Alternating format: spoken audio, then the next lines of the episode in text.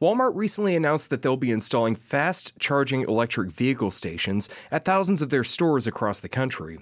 The Bureau of Transportation Statistics says that of April 1st, the number of alternative fueling stations in America has grown 90% since April 1st, 2020. So, what does EV charging look like in our neck of the woods? Ozarks at Large's Matthew Moore reports. If you've ever been to the Dixon Street location of Collier Drugstore, perhaps you noticed a few electric vehicle charging stations in the parking lot. With the download of an app on your phone and connecting your credit card, you can start charging your EV in just a few minutes. Mel Collier is the owner of the store, and he says the chargers are available to anyone who needs to charge their vehicle. I mean, usually there's somebody every day charging out there. Public charging stations are becoming more available across Arkansas, but they are nowhere near as prevalent as gas stations are. One of the reasons Mel has made these available is to attract more patrons to downtown Fayetteville. My family, my dad, my granddad, you know, everybody, we've all been in love with the downtown area. And so, not just from our standpoint, but we want people to be able to come downtown and shop or eat. We want people to experience downtown without any barriers or excuses, you know, as to why they can't come downtown. In many ways, gas powered and electric vehicles are the same four tires, reverse and drive, horns go beep beep. But the obvious difference is how they're fueled, and perhaps what changes the most is how they are fueled. Let me explain. If you drive a gas powered car, you know the drill. You've got a fuel gauge, you monitor it, and when your vehicle needs to be refueled, you go to a gas station and you get more fuel. But that routine looks pretty different for an EV. One significant difference is the refueling cycle. For many EV owners, they charge their vehicles at home, meaning they are near or at capacity every time they leave the house. Another major difference is the speediness of that fueling. In a gas powered car, whether it's unleaded or premium or diesel, the speed at which the fuel goes into the vehicle is essentially the same. That's not the case for EV charging. There's three levels in the EV world. You know, level one charger, which is basically a 110 receptacle or outlet, you know, like you'd have uh, at home, plugging into the wall or plugging into your garage. That's Peter Nierengarten, the environmental director for the city of Fayetteville. Level 1 chargers are rather slow, providing just 2 to 5 miles of range per hour of charge on average. Uh, then there's a level 2 charger, which is a 220 volt charger. That's a specialized plug like what you see on a clothes dryer. That pulls in more power, resulting in a faster charge than level 1. That provides anywhere from 12 to 25 miles of range per hour of charge. And then there's what's called a fast charger, and those are the really high powered, expensive, uh, quick charging units um, that have an even larger uh, charging apparatus associated with them. These level 3 chargers are exponentially faster and can charge a vehicle from empty to full in as little as 20 minutes. The most common level you see installed in homes is the level 2. So, if the vast majority of charging happens at home, is there really a need for public charging? If you're someone hoping to attract outside visitors to the area, you'd probably answer yes. Tim Conklin is the executive director of the Northwest Arkansas Regional Planning Commission, and he says that with the number of unique events, activities, and Fortune 500 companies we have in the area, we do need to have public access to electric vehicle charging. Now, many entities today do have some charging facilities in in, in their properties. I've seen chargers at the 21C uh, hotel, chargers at uh, XNA and the parking deck, chargers at the University of Arkansas and their uh, parking decks. According to PlugShare, a website that helps locate EV chargers near you, there's about 100 EV charging stations in the Ozarks at Large listening region, with the vast majority of those being operated by private businesses, whether they're part of a traditional gas station, a pharmacy, or anything in between. The city of Fayetteville has a level 2 charging station near downtown that they first installed in 2013.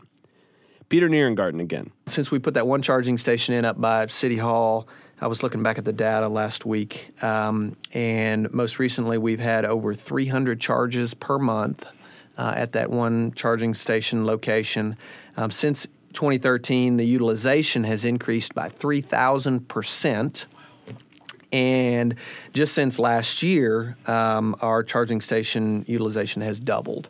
Peter says the city has heard from current EV owners asking why there isn't even more charging available downtown. Particularly folks who may come downtown and stay in a hotel, um, you know, overnight or for some, for some other extended period. Why is there not convenient charging near those locations. So that's why we've uh, identified a number of locations around the downtown that we're currently working on implementing additional charging stations. Well, let's talk about some of that then. What are what are some examples of places where you know you've you've spotted, you've thought out, you've scouted these opportunities? What are some examples? Yeah. Of that? So the Fayetteville Public Library has a parking lot. Uh, we're going to put a charging station in there. Uh, we've got two municipal parking decks uh, downtown, one uh, at the corner of Spring Street and School Avenue. We're going to put charging stations there. The other one is um, uh, right adjacent to the um, uh, Graduate Hotel. We're going to put some charging in there to address that need. And then currently, uh, the city has another parking deck under construction on West Avenue, and we'll put at least two charging stations in that deck. By comparison, Bentonville has a slightly different calculus when it comes to the city government offering EV charging. One major reason for that is electricity in Bentonville is a city owned utility. So, right now, the majority of chargers that are in the city of Bentonville are private entities behind their meters, so on somebody's private parking lot or a gas station or something like that. That's Travis Matlock. He's the electric utility director for the city of Bentonville. If you have a question, anybody can call my office at any time and speak to me. If somebody doesn't like it, you know, I I can meet you on site and we can talk about it. We may not we may not agree, but you can talk to the guy in charge of the electric department at any given time. If a business wants to install a level 2 or level 3 EV charger at their business for public use, it's as simple as calling Travis and asking, What's the best way to go about this? And I actually literally just had a business contact me this morning asking that very question. So the first thing that we have to check out is what is the electric usage of that building? Is the transformer size to accommodate any other usage? If a building is pretty close to maxed out on their transformer, and they want to put a level three. Let's explain this process with an illustration. Imagine your electric transformer is a refrigerator. You might have a good sized refrigerator, but it was really just meant to hold the products you normally need to stay cold. You've got your milk, your mayonnaise, maybe occasionally a Tupperware of leftovers, but if all of a sudden you want to start storing, I don't know, 18 cases of fresh mozzarella, well, that might get tough.